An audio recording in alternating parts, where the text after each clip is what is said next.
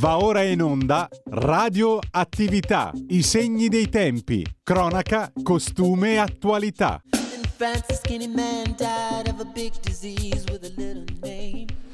E benvenuti, benvenuti a tutti in questa nuovissima, nuovissima avventura radiofonica. Come avrete sentito, il titolo è Radioattività. Sono felice veramente di darvi il benvenuto in questa prima puntata di Radioattività, che è questa rubrica che andrà in onda tutti i giovedì dalle 12 alle 13. Radioattività perché è appunto un, sarà un programma dinamico, attivo e anche un po' radioattivo perché è capitanato ah, da, sì. ah, sì. da due donne e portiamo un po' di energia femminile qui negli studi. E speriamo di, positiva. Eh? Di Radio Libertà, ma sicuramente positiva. La voce che sentite è quella di Malika Zambelli, forse qualcuno di voi mi avrà riconosciuta, sono quella del venerdì, della spiritualità, della psicologia, della crescita interiore, della eh, psiche. Io sono quella della invece... domenica. Esatto. della quella... domenica della musica. Della musica. Musicology. Alle 15 approfitto, ho fatto un piccolo spot. Elisabetta allora. Gregori, è la voce che avete appena sentito, che sarà la mia partner in crime in questa nuova avventura. Intanto ti ringrazio per aver accettato di voi, lavorare a insieme a me. grazie a te, grazie a voi. Ecco, cosa ti aspetti Elisabetta? Ti faccio la prima domanda così. cosa ti aspetti da, questa, da questo nuovo programma? Ma la cosa che mm, mi piace, l'idea che mi piace è quella che ci possono essere due voci femminili, intanto questo è già un punto notevole a favore, e poi con due età diverse, quindi con due esperienze diverse, eh, con due percorsi non simili. Eh, io sono anche mamma, quindi ho una visione eh, delle cose del mondo diversa probabilmente dalla tua però eh, proprio questo, proprio questa differenza è, è, la caratteristica, secondo me, più bella perché possiamo, di una stessa notizia, possiamo avere dei commenti non sempre in contrasto, però magari diversi e ne possiamo chiacchierare, parlare, insomma. Infatti perché si parlerà principalmente di cronaca, di costume, di attualità, porteremo ogni volta argomenti diversi, li sceglieremo sicuramente insieme eh, e li commenteremo, come dici tu, ognuno avrà il suo punto di vista, ognuna di noi e eh, ovviamente vogliamo coinvolgere anche i nostri ascoltatori, quindi vorremmo sapere anche da voi cosa ne pensate degli argomenti che di volta in volta porteremo, già da adesso vorrei aprire le linee, il numero è lo 026620 3529 9. Se volete scriverci dei WhatsApp lo potete fare al 346 64 27 756. E iniziamo subito, Elisabetta, con il primo argomento di oggi, che è quello che ho scelto io. Sì. ecco. E... Eh, sì, sì, purtroppo Milano è, in cima a una brutta classifica, una classifica eh, nera. Molto, molto nera. È in testa all'indice della criminalità. Mm, il esatto. Sole 24 Ore ha, ha mm, condotto questo, questo, questa inchiesta partendo dai dati del Dipartimento di Pubblica Sicurezza del Viminale e pare che nel 2021 ci sia stato questo, questo, incremento, cioè su 100.000 eh, persone ci sono circa 6.000 denunce di ecco. fatti criminosi, quindi è una cosa terrificante. Ecco, Malika, magari qualche dato. Si aggiudica il titolo di, di città meno sicura d'Italia. Eh sì. E eh sì. leggiamo un po' di dati proprio leggendo testualmente dal quotidiano Il Giorno della, del 4 ottobre 2022. Il, il, giorno, scusate, il giorno scrive Milano si confermerebbe in testa alla classifica delle province con più denunce di reati nel 2021. I dati del Ministero sono questi, 5.980 85 denunce ogni 100.000 abitanti nel 2021. Entrando nel dettaglio, Milano è seconda per furti con strappo dopo Napoli e prima per furti con destrezza. Passando invece ai numeri sulle violenze sessuali, Milano è al primo posto come numeri assoluti e settima come indice ogni 100.000 abitanti. E diamo subito il benvenuto al nostro primo ospite che è l'avvocato Luca Procaccini. Ciao buongiorno, Luca. buongiorno, ma vi devo, vi devo subito stoppare. Cioè, non, non adesso arrivate Milano in testa alla classifica, io vengo da Napoli, portate rispetto. Questi dati vanno letti con attenzione. Quando voi mi dite che prima per numero di denunce ci sta, perché Milano comunque è una terra disgraziata, per mille ragioni, ma dove c'è un senso civico diverso e dove eh, si ha una fiducia nelle istituzioni e si denuncia.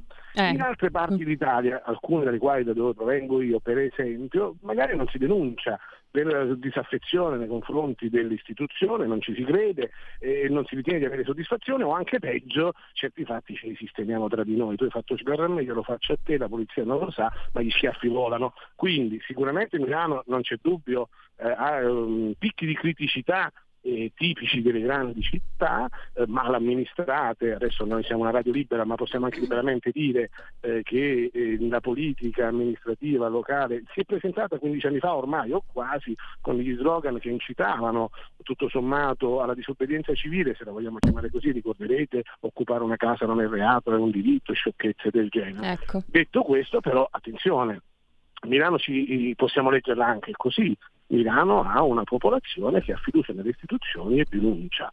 E vi posso fare un esempio concreto di quanto è vero quanto sto dicendo parlandovi di me. Io ho subito due furti in studio, sono napoletano di origine, eh, una ventina d'anni fa in via Vitruvio avevo studio, una decina d'anni fa mi è capitato un nuovo studio in via Fontana. Hanno forzato la porta, sono entrati, non hanno rubato niente, io non ho neanche denunciato, sono napoletano, mica vengo a perdere tempo mezza giornata in commissariato per sentirmi dire vabbè ciao bello abbiamo di meglio da fare. Gravissimo errore, intanto non ho denunciato. Magari il, il milanese doc, che non esiste più, esatto. più generazioni, se la faceva la mezza giornata in commissariato per fare una denuncia contro ignoti che sarebbe stata utile a stilare queste statistiche e questo per un senso di giustizia filosofica, ma sarebbe stata utile perché poi se si vede dal cervellone che in quella strada molti furti negli appartamenti ci sono, si incrementa il passaggio delle volanti. Quindi pessimo io, ottimo chi denuncia, ma questo non fa di Milano una città da non uh, considerare come valida. Ok, quindi tu dici Luca che secondo il tuo punto di vista non è un problema o non è solo un problema nella gestione della sicurezza, ma il fatto è che a Milano si denuncia di più. Non togliamo Milano, il primato non... alla tua Napoli, insomma. Non togliamo, per favore non mi fate incazzare perché sono buono gli schiaffi, come vi ho no, detto. ma tra eh, l'altro... Favore, abbiate rispetto secoli e secoli di tradizioni, noi siamo tradizioni.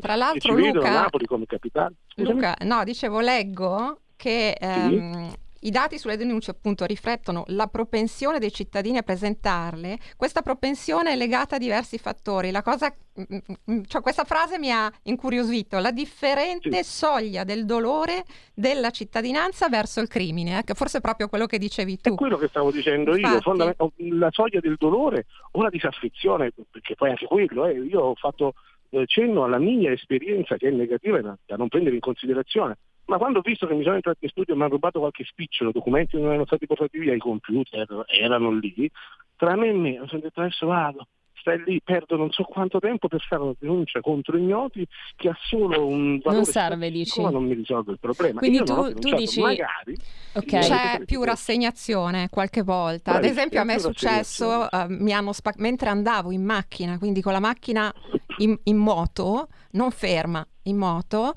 su una strada tra l'altro in Milano Centro, mi hanno spacca- mi hanno, una moto mi si avvicina, mi spacca il vetro della, non del guidatore ma dall'altra parte del passeggero, avevo la borsa appoggiata sul sedile, mi ruba la borsa, mi arrivano tutti i vetri addosso e io eh, sotto shock vado dai carabinieri, faccio denuncia, ma mi guardavano sorridendo, mi hanno detto guardi lei oggi è la quindicesima, una roba del genere, io ho detto ah mi spiace non sono riuscita a prendere la targa della moto, ma loro mi hanno detto guardi è indifferente, quindi anche questa cosa eh, mi ha un po' Quindi denunciare o no, Luca? Ma che gioia! Come si chiama lei? Come si chiama lei? Io Elisabetta. Elisabetta. Elisabettina bella, cucciola. E eh, vedi, questo è il tema. Allora, il milanese medio, non abituato milanese, scegliete voi anche altre città per l'amor del cielo, eh, non abituato a determinate dinamiche, eh, sotto shock addirittura, si porta dai carabinieri che gli fanno, o le fanno in questo caso, un sorriso come diceva Cucciola, non ti preoccupare, va tutto bene, perso tempo ma ti capisco. Allora il tema è qui, il tema è qui. Allora il problema della sicurezza c'è, la criminalità imperversa, specialmente nelle grandi città, non c'è dubbio rispetto al piccolo centro dove c'è un controllo sociale diverso, se arrivo io con questa faccia che ho, Marica può confermare quanto è brutta in un piccolo paesello, mi si nota. Intanto questa faccia mi manca, Luca, quando è che vieni a trovarci in studio? Beh, eh, ragazze, voi l'avete detto, è eh, radioattiva, siete una miscela, siete una bomba atomica, ho paura di avvicinarmi, voi due messi insieme, se lo viene a sapere Teheran ti rapisce e ti usa contro la Hai ragione, hai ragione. Così, eh, siete pericolosissime, però vi farò vedere. Quindi, tornando al tema, sicuramente il problema c'è, sicuramente il fenomeno è eh, grave, Milano è quella che denuncia di più, non confondiamo i ruoli perché i delinquenti siamo noi, voi siete quelli bravi, va bene, ma resta il tema che c'è una microcriminalità diffusa eh. in ogni caso e qui, e qui arriviamo al dunque, che sa da fare, direbbe il milanese medio, e che sa da fare? Eh, bisognerebbe ricordarsi che il nostro sistema di diritto è improntato al nessuno tocchi Caino, mentre la persona offesa del reato come Elisabettina Bella si sente fare il sorriso dall'operante di polizia giudiziaria, perché il carabiniere che raccoglie una denuncia è un operante di polizia giudiziaria, come a dire figlia mia, e che devo fare? Eh, mi dispiace. Qui finisce la tua lo stesso, lo stesso sorriso lo ha fatto il poliziotto, il carabiniere che ha ricevuto una TikToker qualche giorno fa, Cristina Herrera, che è stata, leggo il titolo, da Libero Milano, la TikToker Cristina Herrera pestata dalle borseggiatrici per aver sventato un furto. La studentessa cerca di impedire che una banda di rom porti via il portafoglio a un signore, loro la spingono a terra, la schiaffeggiano e le strappano i capelli. Lei va a porgere denuncia e, e chi la riceve dice vabbè, eh, guarda, eh, vabbè, tanto eh, vale non no, farla no. perché eventualmente queste persone le conosciamo, le, noi conosciamo da quattro anni e al limite le teniamo una notte ma poi il giorno dopo sono già fuori. Ecco, quindi eh, lei denuncia anche questo, oltre all'oltraggio che ha subito, denuncia anche no, proprio questa rassegnazione.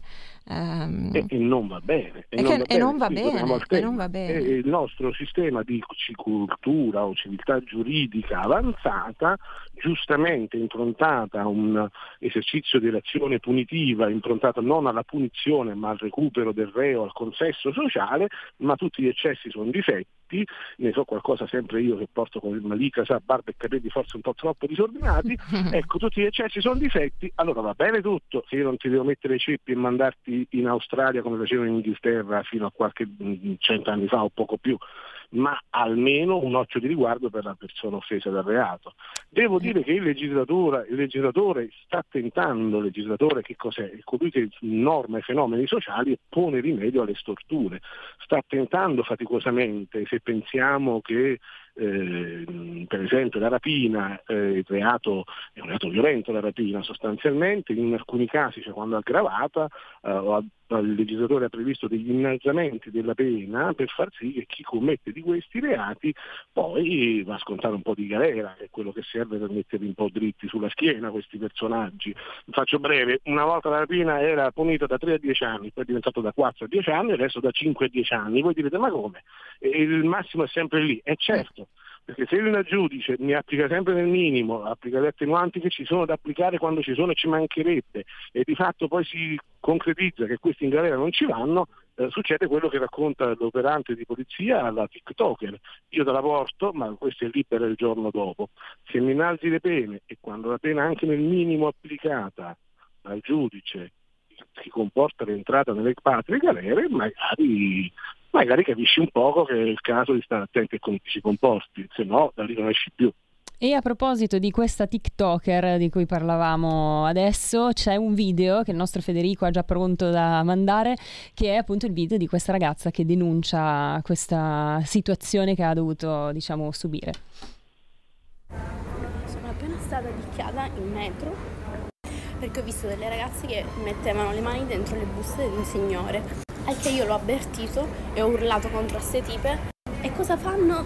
Mi tirano dei capelli. Mi hanno preso tutti dei capelli praticamente. Mi hanno... Ho tutta la testa, tutto qua, non so se si vede, che mi brucia da morire. Mi brucia spesso perché non so che cosa hanno fatto, mi avranno graffiato. Vi giuro, ho un nervosismo addosso che veramente... Ok, mi sono ripresa. Ieri sono anche andata alla polizia, ma chiaramente la polizia mi ha detto quello che io già sapevo, ovvero che anche se io denunciassi, queste farebbero una notte e il giorno dopo sarebbero di nuovo in giro come sempre.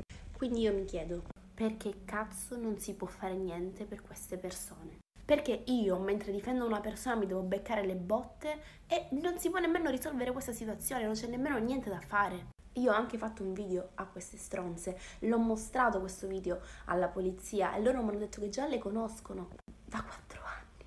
Che loro già sanno che poi quando le portano dentro le fanno uscire dopo un giorno. Quindi io mi chiedo, che senso ha denunciare? Che senso ha denunciare perdere tempo eppure sta cosa non si risolve?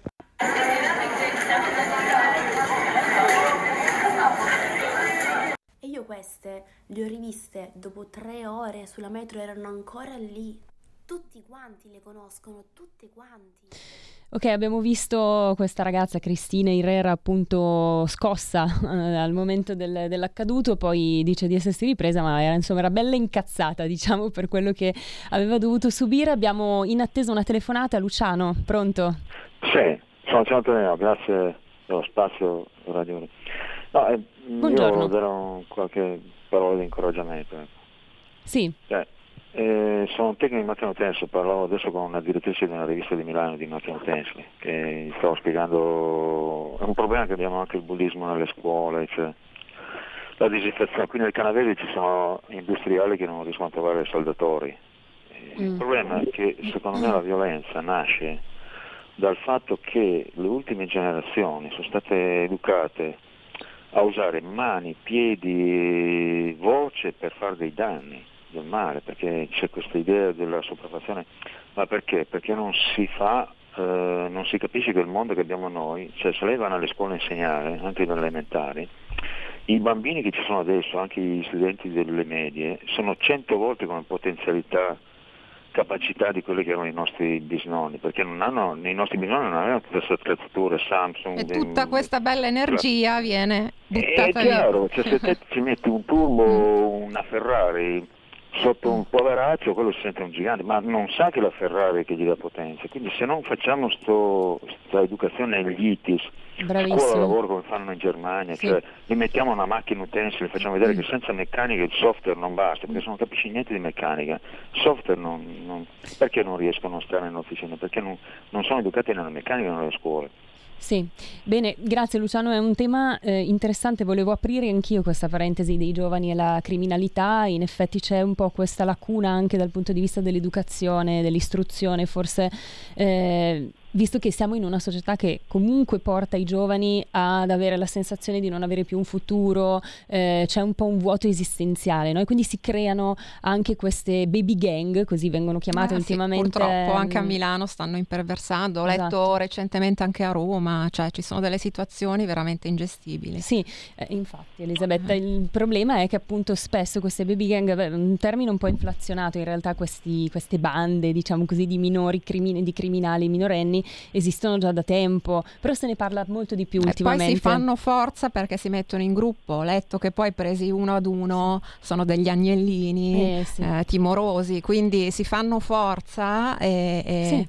e- e sprigionano questa aggressività in modo incredibile. Mi raccontava mia figlia, ad esempio, che ha 23 anni, che eh, i luoghi cruciali a Milano della Movida eh, adesso sono infrequentabili, cioè il Corso Como piuttosto che i Navigli, eccetera. Si è trovata l'ultima volta che è andata, ha detto mamma non ci vado più, eh, in un locale in Corso Como, seduto in- seduti eh, in un tavolo accanto al suo c'era un gruppo di ragazzi normalissimi, cioè non erano né rom né erano ragazzi normali che a un certo punto di punto in bianco ha iniziato a lanciare le sedie, a, spos- a fare rumore col tavolo e una sedia ha colpito il vetro e ha ferito una ragazza che era vicino a lei. Eh, lei è rimasta chiaramente colpita, ha detto mamma io non andrò mai più in quella zona. Ecco, per questa cosa qua io mi domando, so che c'è ehm, che è previsto un potenziamento del controllo di quartiere, così come c'è dei vigili, immagino ci sia anche dei, dei poliziotti, però eh, mi diceva mia figlia appunto lì, eh, su una via ce ne sono due, contro queste, queste masse di, di- di ragazzini che va in- anche intorno ai, ai 15, no? 15 persone, è difficile per due fronteggiare o calmare le acque. Ecco, cosa si potrebbe fare di meglio? Esatto, e poi c'è un altro tema, passiamo poi la parola a Luca Procaccini, il fatto che spesso queste baby gang sono formate da minorenni e quindi per la nostra, per il, no- il nostro ordinamento prevede che appunto questi ragazzini non possano essere, eh, re- non sono responsabili, non sono ritenuti responsabili dalla legge, quindi c'è anche questo problema, no? E, e proprio per questo motivo i minori a volte vengono anche utilizzati dagli adulti per commettere poi dei reati. Luca, il problema è, come diceva il nostro Luciano, sta nella prevenzione, cioè l'istruzione che non dà, diciamo così, le giuste indicazioni questi ragazzi, non educa nel modo giusto, quindi sta nella società, nel fatto che forse non si prevengono queste problematiche, oppure secondo te sarebbe bene eh, abbassare il limite di età per quanto riguarda l'imputabilità? Ma guarda, mm, diciamo che non, non, è tutto di un colore o dell'altro, diciamo che ci sono una serie di concause che hanno determinato questa nuova moda delle baby gang, così, così definite, eh, sono questi ragazzini magari dopo due anni di eh, lockdown sono impazziti, hanno energie da sfogare in qualche modo, lo voglio anche capire, voglio capire che c'è sempre stato e sempre esistito, la differenza, voi ricorderete, chi di noi non ha visto per esempio il ritorno al futuro, quello che va nel passato e c'è il bullo del paese che bullizza qualcuno, una volta era il bullo, adesso fanno branco, fanno branco e diventano più pericolosi perché fanno branco perché è più facile fare branco quando si è sui social dalla mattina alla sera e quindi c'è una spersonalizzazione fondamentalmente e quindi cose che come diceva Elisabetta prima magari tu non ricordo, da soli non le faresti, siete degli agnellini, messi in branco fate guai. Ma io torno alla vecchia e sana educazione civica, non quella che studiavamo alle medie, fagli fare una 24 ore di fermo nel gabbio, minorenne buono, e poi lo riconsegni alla famiglia perché è imputabile sotto i 14 anni o un istituto o un riformatorio se tra i 14 e i 18 dove ancora oggi è possibile così operare, chiaramente in presenza di fatti di una certa gravità, e tu vedi che questi capiscono, capiscono attenzione, ci sentiamo forti, attenzione ci divertiamo, attenzione la, la facciamo da padroni, però sono agnellino io e lo scoprirò quando mi trovo in un contesto diverso dal branco, ossia quando sono affidato alle forze dell'ordine che mi trattengono. Ecco, allora torniamo al tema filosofico. Oggi un operante dei due come ha rappresentato credo Elisabetta, due di questi poliziotti della polizia locale che si trovano in corso Garibaldi quando volano le sedie, non si mai fanno male a un ragazzino.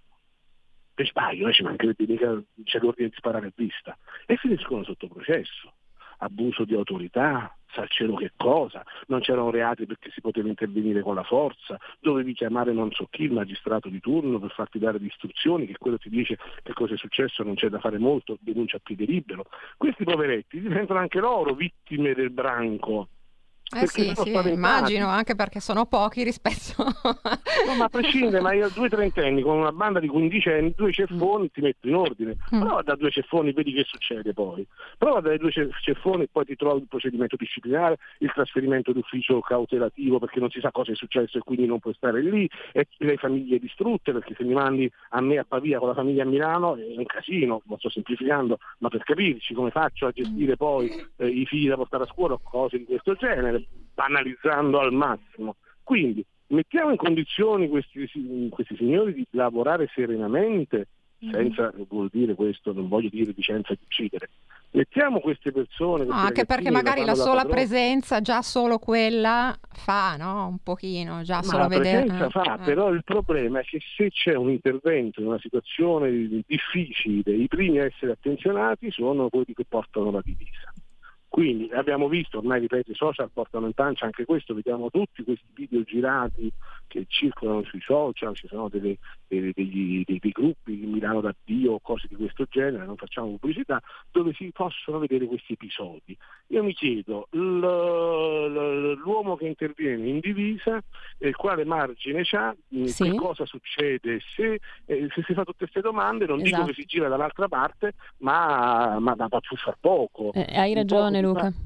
Mm, scusami. Un po' di sana paura della divisa. Sì, ti interrompevo Questo perché va. Raul da Cesano sta, mm, si ricollega sì. molto al discorso che stavi facendo tu. Il nostro Raul scrive: Il problema sta nel manico, cioè chi comanda le forze dell'ordine dà le direttive se intervenire o meno. Nel caso dei Rom la cosa poi è assurda, lui dice. Speriamo finalmente che adesso cambi qualcosa.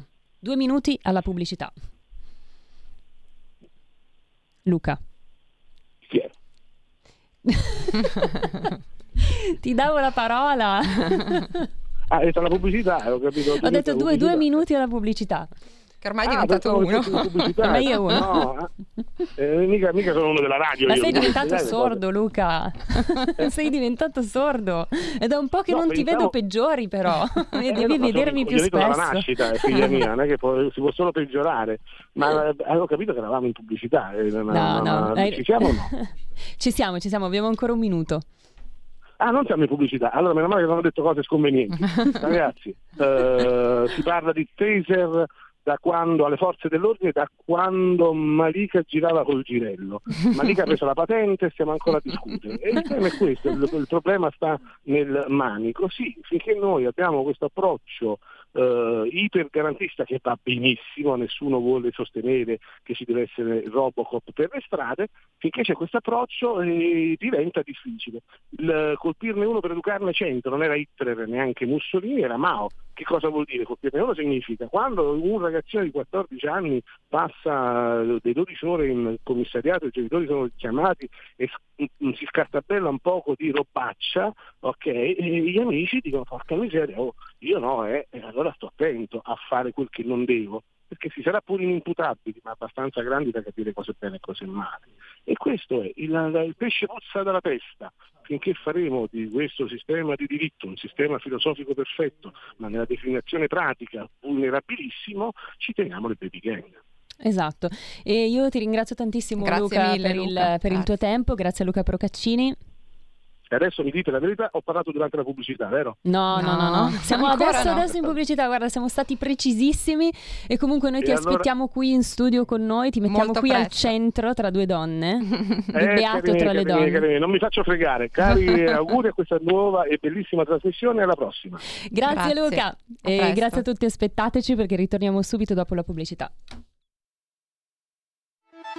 Stai ascoltando Radio Libertà la tua voce libera, senza filtri né censure, la tua radio.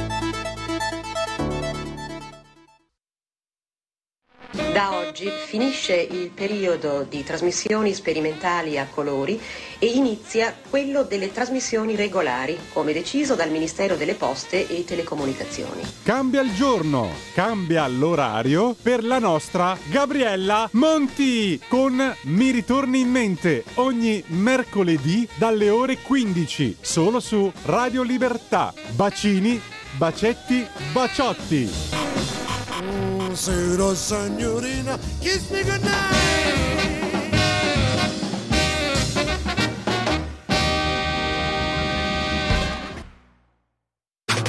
Stai ascoltando Radio Libertà. La tua voce libera, senza filtri né censura. La tua radio.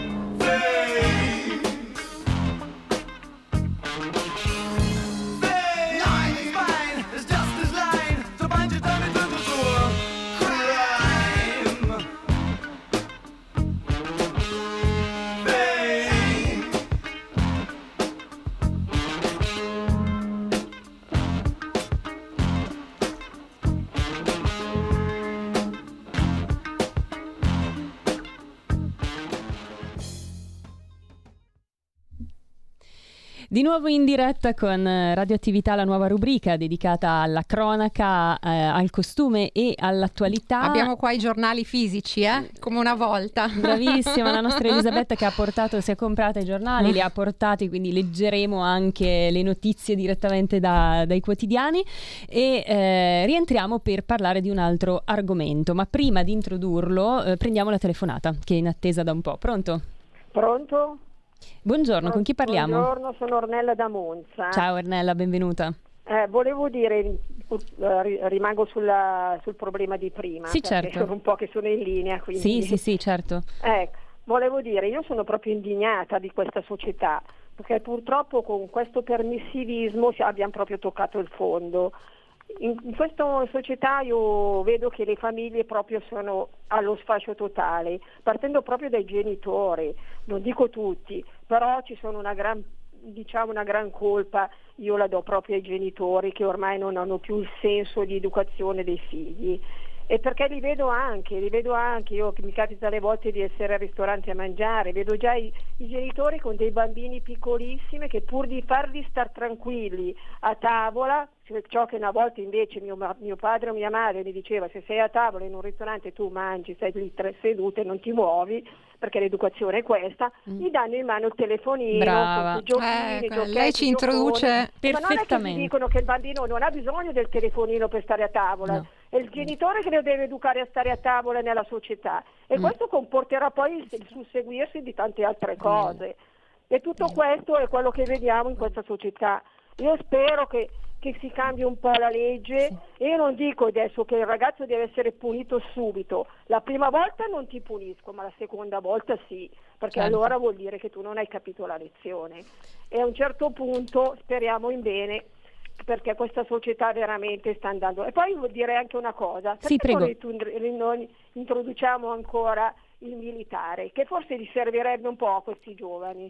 Vi saluto e vi ringrazio. Grazie Ornella, infatti come dicevi tu Elisabetta ci introduce ci perfettamente introduce, sì. l'argomento di cui andremo il a parlare. Secondo, Intanto... Il secondo argomento che è triste anche lui purtroppo. Sì, esatto, però... comunque mh, commentando un attimo quello che diceva Ornella, effettivamente c'è un po' questa tendenza da parte dei genitori di dare in mano l'iPad, il telefonino per fare in modo che stiano buoni, no? E eh sì, tu eh che sì. sei mamma cosa ne pensi? Io che sono mamma, eh, allora il telefono fortunatamente sono già grandi, quindi siamo già a posto da quel punto di vista.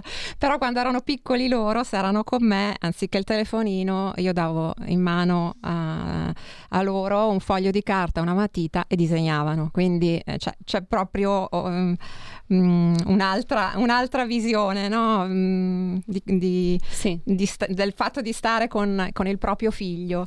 Eh, anche perché i bambini hanno bisogno di socializzare, hanno bisogno di imparare a, a a, divertirsi in modo diverso perché comunque questi dispositivi poi mandano delle informazioni a volte anche un po' nocive. Qui iniziamo ad eh, introdurre eh, appunto il tema. Introduciamo il tema, eh, leggo da Il Giornale di domenica scorsa, una sentenza storica in Gran Bretagna, Instagram e Pinterest riconosciute dal coroner, che sarebbe il medico legale, tra le cause che hanno portato Molly Russell a togliersi la vita a soli 14 anni.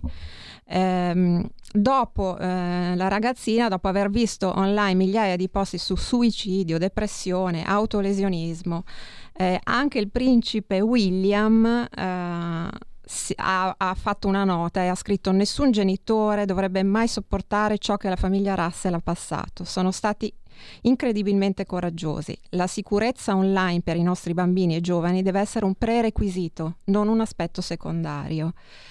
Il caso Russell può essere un precedente significativo perché anche in Italia ci sono tanti casi di questo tipo, eh, ma le inchieste eh, si concludevano sempre con archiviazione. No? E, ehm, quindi questo, diciamo, questa notizia mi ha colpito perché, perché, è un po' uno spartiacque no? eh, e quindi sì, lo è sicuramente, ma anche perché eh, questa mh, mm, storia dei social che dilagano sempre di più, soprattutto tra i giovani, eh, da un lato è eh, comunque l'internet, i social sono degli strumenti importantissimi che possono veramente dare molto, però dall'altro lato c'è anche il lato oscuro appunto dei social che è quello che viene descritto da questo caso di Molly Russell. Eh, I social lavorano per algoritmi, quindi... Eh, infatti il, il papà della ragazzina dice il più cupo dei mondi come lo ha chiamato Ian Russell, padre di Molly, un mondo che non riconosco, è un ghetto del mondo online, una volta che cadi dentro l'algoritmo non può sfuggirli, non puoi sfuggirli, continua a consigliarti più contenuti, e in questo caso contenuti pessimi. Contenuti esatto, perché eh, i social sono proprio studiati per proporci delle, eh, dei, dei, contenuti che sono in linea con i nostri gusti, in linea con le ricerche che possiamo aver fatto. Di recente quindi questa ragazzina sembrerebbe aver ricevuto migliaia di post su suicidio e autolesionismo, avendo avendo già lei una depressione in corso, pare che questo abbia aggravato la situazione e l'abbia poi portata al gesto estremo. Abbiamo in collegamento con noi il nostro secondo ospite di oggi, che è Vincenzo D'Amato, dottore in psicologia. Ciao Vincenzo. Buongiorno. Buongiorno. Ciao, Ciao Buongiorno. Grazie. Buon... Ah, che bello in collegamento. Sì. Vediamo lui. via Skype, il nostro Vincenzo sì. sempre via Skype e lo ringrazio per essere con noi anche oggi. Grazie a voi. Senti Vincenzo, ti voglio dare subito la parola. Che idea ti sei fatto tu di questo caso? Cosa credi che sia successo a questa ragazzina? Beh, purtroppo, e dico purtroppo, non è né il primo né ah, sì. eh, l'ultimo, anche se mi auguro che non siano così gravi. Però attraverso i social stanno accadendo delle cose molto molto strane. Lo vedo anche con le persone che arrivano allo studio. Mm, si vive una realtà parallela ci si distacca da quella che è la realtà, la vera realtà, e si entra in un mondo a parte. I ragazzi di oggi, contrariamente a ciò che accadeva a noi, che eravamo per strada a contatto con altri ragazzi, si viveva la vera vita, quindi si eh, viveva una uh, vita di, fatta di esperienze che ci portavano a crescere, ad evolverci, a uh, raggiungere obiettivi. Oggi si vive una realtà parallela che è una realtà finta, non esiste il contatto umano e questo genera una marea di problematiche fino ad arrivare alla più grave, quella che appunto è accaduta, la situazione che è accaduta a questa eh, ragazzina, però si passa attraverso anche tantissime altre problematiche, per esempio proprio l'approccio dal punto di vista eh, del contatto con eh, i, i, ragazzi, con i pari, ma anche con l'altro sesso. Nella, nella parte appunto eh, che riguarda questo tema si hanno una marea di problematiche perché si vive una realtà finta che apparentemente ci porta già a fare certi, certi passi e quando ci si confronta poi nella realtà vera con le persone ci si trova davanti ad un muro perché non abbiamo vissuto nulla di quelle fasi che ci preparano a quei passi, a quegli eventi, a quelle situazioni. E quindi niente, i social, come sentivo che stavate già dicendo, lavorano per algoritmi. Eh, sono un ottimo strumento se lo si utilizza con parsimonia, ma purtroppo quando i genitori sin da piccoli abituano i ragazzi a stare col telefonino, eh, sentivo la signora al telefono che diceva appunto questo, eh, li si abitua e poi non li si può togliere nel momento in cui sta diventando troppo, perché si arriva alla dipendenza. Infatti la dipendenza da apparecchiature elettroniche è diventata una delle dipendenze più forti in assoluto, anche delle droghe, stranamente. Infatti i casi che si trattavano prima erano dipendenze da alcol, fumo e droga, oggi i casi principali sono apparecchiature elettroniche e slot machine e quindi queste nuove dipendenze stanno generando problematiche a livello internazionale, globale. Si salva soltanto chi è nelle foreste delle, delle Amazzoni, magari con eh, nelle, quelle poche tribù rimaste che sono completamente disconnesse dal mondo, diciamo, dell'online. E comunque... Quindi è un grande, grande passo avanti da sì. un lato, dall'altro sta generando problematiche importanti che portano anche a cose di questo tipo. Mi veniva in mente questo, no? effettivamente se noi pensiamo ai social eh, come TikTok, io non l'ho neanche scaricato perché mi inquieta no, un po'. No, no, no, mi inquieta un po' TikTok, non so perché. Comunque mm. eh, effettivamente io mi accorgo a volte che nonostante io non sia una dipendente dai social, anzi tendo a evitarli un po', mi, non, non, sono bravissima diciamo con i social in generale, eh, però quando Anche io... se sei giovane. Fa, beh, più o eh? meno giovane, eh, diciamo, però al di, di, al di, là di, questo io veramente con i social sono un po'... Eh, ho un amore e odio per i social, quindi tendo ad evitarli un po', e, però nonostante questo io quando apro Facebook o Instagram mi accorgo veramente che inizio a scorrere Mm. E dopo un po' dico, ma io sono qui da mezz'ora. sì, sì, cioè, sì. non te ne accorgi. Ti prende, ti prende oltretutto l'algoritmo fa sì che ti ripropone, cioè esatto. la, il social ti ripropone quello che magari hai cliccato, il tuo interesse, quello che hai cercato su Google, è una cosa pazzesca, ti tira in mezzo. Quindi per chi è adulto e ha capacità di, di porsi eh, di, di, controllarsi, di porsi dei freni, è forse gestibile, ma per un ragazzino, qua parliamo di ragazzini di 12 anni, 13 anni, 14 anni, che ancora non hanno questa maturità, che non, eh, eh, diventa, diventa devastante in certi casi dove c'è già chiaramente in, in, nel caso di Molly c'era già presente una forma depressiva, quindi a, a, maggior ragione questi contenuti hanno fatto sì che poi lei facesse il gesto estremo, purtroppo. Ecco, io dal punto di vista appunto di un genitore, eh, io sono stata fortunata perché ho deciso quando ho avuto i due figli di, di fermarmi col lavoro per dieci anni, sono rimasta ferma e me li sono cresciuti nella prima infanzia. Per chi non può, eh, per chi non può farlo ed è, è obbligato ad andare a lavorare anche se è un bambino piccolino. Eh, volevo chiedere appunto al dottore eh, che ehm, per un genitore quale, si, quale, consiglio si sente di dare in, in, mm, proprio eh, quando il bambino richiede il telefono, quando vuole, eh, vuole guardare questa, questi, questi social, eccetera, ragazzino, bambino tra i 10 e i 12, così. Beh, se io tornassi indietro, anche se sono stato fortunato, mio figlio non è un grande amante dei social in realtà, ma se tornassi indietro eh, farei in modo che non si approcciasse nemmeno ai social fino ad una certa età. Mm. Anche perché, sentivo prima, se si è più adulti e si ha una certa capacità eh, di, di, di, gestire le proprie emozioni, magari se ne può stare lontani, si può evitare di entrare in questa trappola. Purtroppo questa notizia non è vera. Perché? Eh, perché il problema è questo, la nostra mente razionale gestisce al massimo il 10% delle nostre azioni e capita anche a me, io non sono un social, anche se lavoro tantissimo con i social, me li ho dati in gestione. Non ci sono io personalmente, io creo i contenuti e ho delle persone che mi gestiscono i social, grazie a TikTok lavoro tantissimo perché è un ah. mezzo straordinario per lavorare, però TikTok in particolare lavora con una serie di meccanismi psicologici esatto. che ti lascia attaccato alla piattaforma e non ti fa staccare più. Ma molto, eh? Cioè, a me spaventa TikTok. Sì.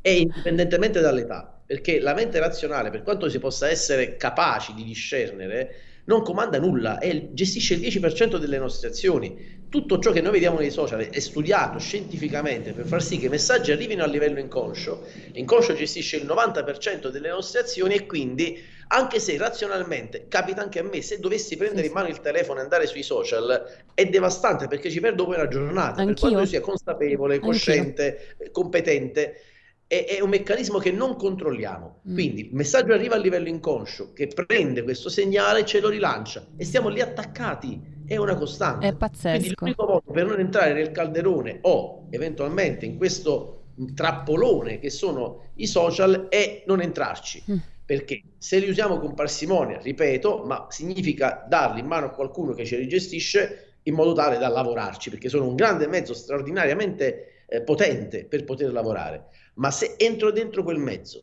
per il diletto, per passare del tempo, il rischio di restarci attaccati è molto molto grande, perché ormai è tutto calcolato da computer che sono molto più avanti di noi e quindi ci tengono attaccati alla piattaforma pur se noi non lo volessimo. Pensa Vincenzo che Steve Jobs stesso dichiarò che i suoi figli avevano durante la giornata un tempo limitatissimo per utilizzare la tecnologia e vietò ai suoi figli di utilizzare l'iPad. Quindi, cioè, fa pensare, no? Ce l'abbiamo ancora, Vincenzo è caduto forse? Pronto? Ci senti, sì, Vincenzo? Ci sono, cioè, cioè. ci sono, ci sono, Marica. Ok, scusami, non ti sentivo. Sì, sì, ci sono. Eh, quindi dicevo appunto Steve Jobs ha dichiarato questa cosa, allora cosa sapeva lui che noi non sappiamo, per esempio? Eh, era consapevole della potenza di quel mezzo, perché fondamentalmente questi mezzi hanno un potenziale straordinario e loro sanno bene cosa hanno creato. Ti dico di più, parlavamo prima degli algoritmi che ci rilanciano ciò che noi andiamo a guardare. Attenzione, vi, vi invito a fare una prova, io l'ho fatta più volte, ho testato. Non, eh, non si sente. C'è il telefono acceso accanto a te mentre stai parlando. Eh, aspetta, Vincenzo, ti sentiamo, ti sentiamo a scatti. Eh, siamo arrivati al punto in cui dicevi che quando hai il telefono, qualcosa sul telefonino, insomma. Ci sei? Stavo dicendo, vi, vi invito a una prova. Sì. No.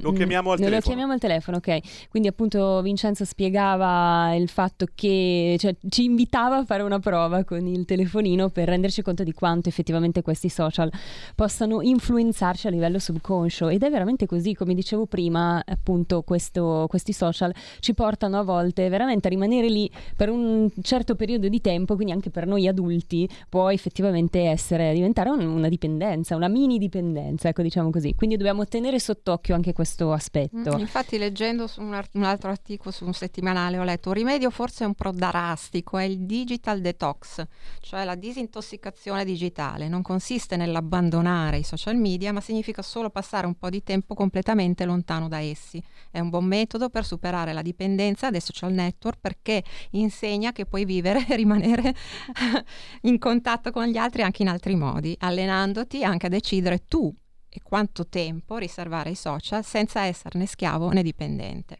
Mhm. Quindi insomma mm, bisogna, bisogna lavorarci un pochino su. Su anche perché questo. siamo in una società che ci porta sempre più a utilizzarli questi social, ci sono nuovi lavori, Certo. per esempio gli influencer eh, lavorano con i social, no? E eh, ecco, anche il fenomeno degli influencer è molto interessante. Eh, lo affronteremo magari in una Sì, prossima puntata. sì.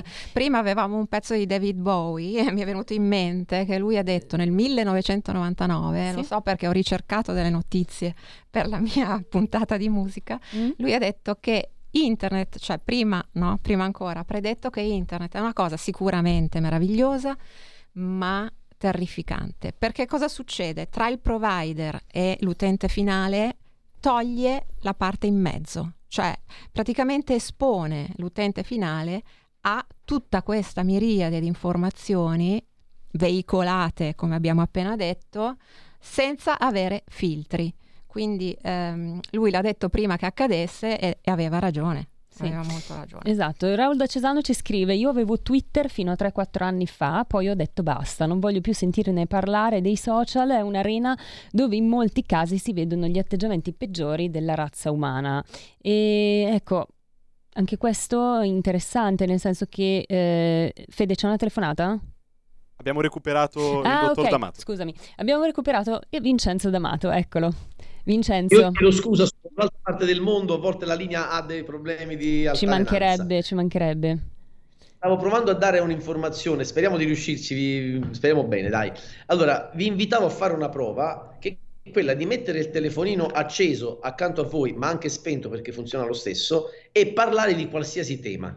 Dopo qualche istante aprire, per esempio, Instagram. Ma perché? Io ho paura di questa cosa.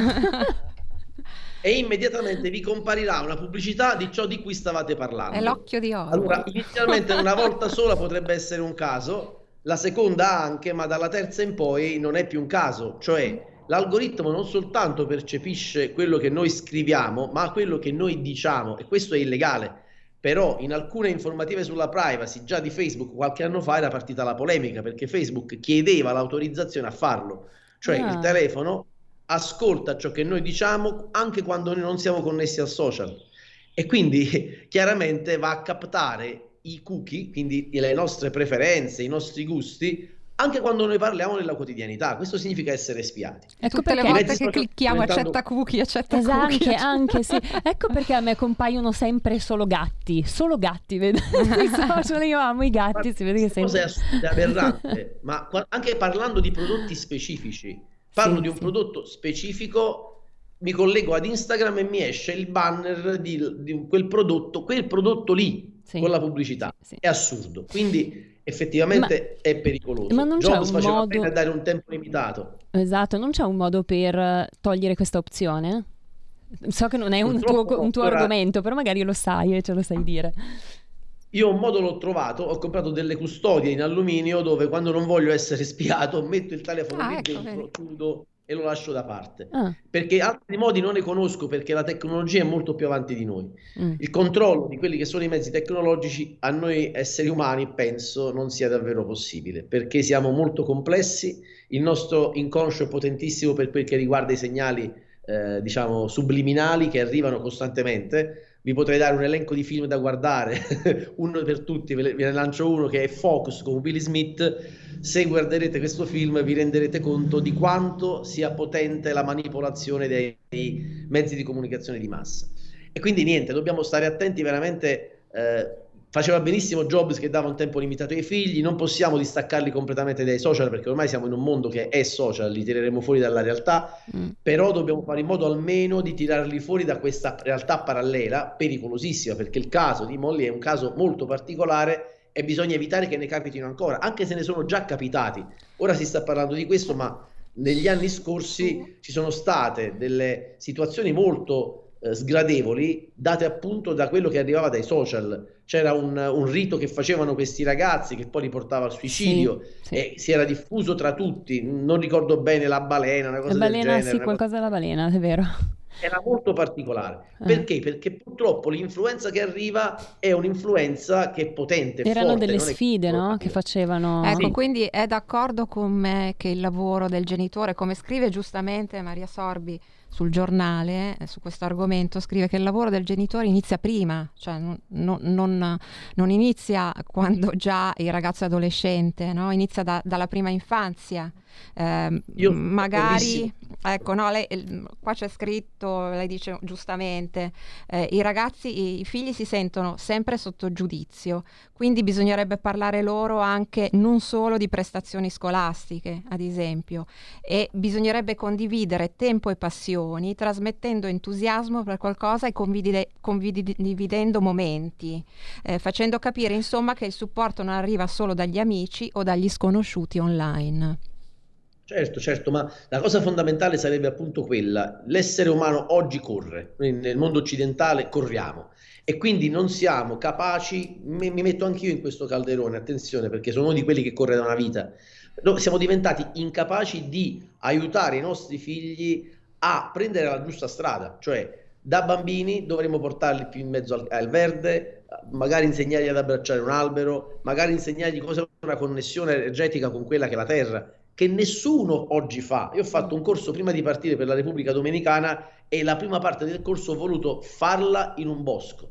E lì sono successe cose straordinarie perché l'essere umano poi, quando queste cose le inizia a provare, quindi gli ho insegnato cosa significasse connettersi, cosa significasse muovere un corpo a distanza, cosa significasse utilizzare le proprie energie in connessione con la natura per generare dei movimenti energetici palesi, concreti, oggettivi e lì vedi poi cosa accade a livello emozionale. Dovremmo farlo sin da bambini con i nostri mm, figli, esatto. cioè insegnargli queste cose e non mettergli in mano il telefono, sì, perché no. tanto il bambino in generale ci chiederà in futuro ciò che gli abbiamo fatto provare da bambino.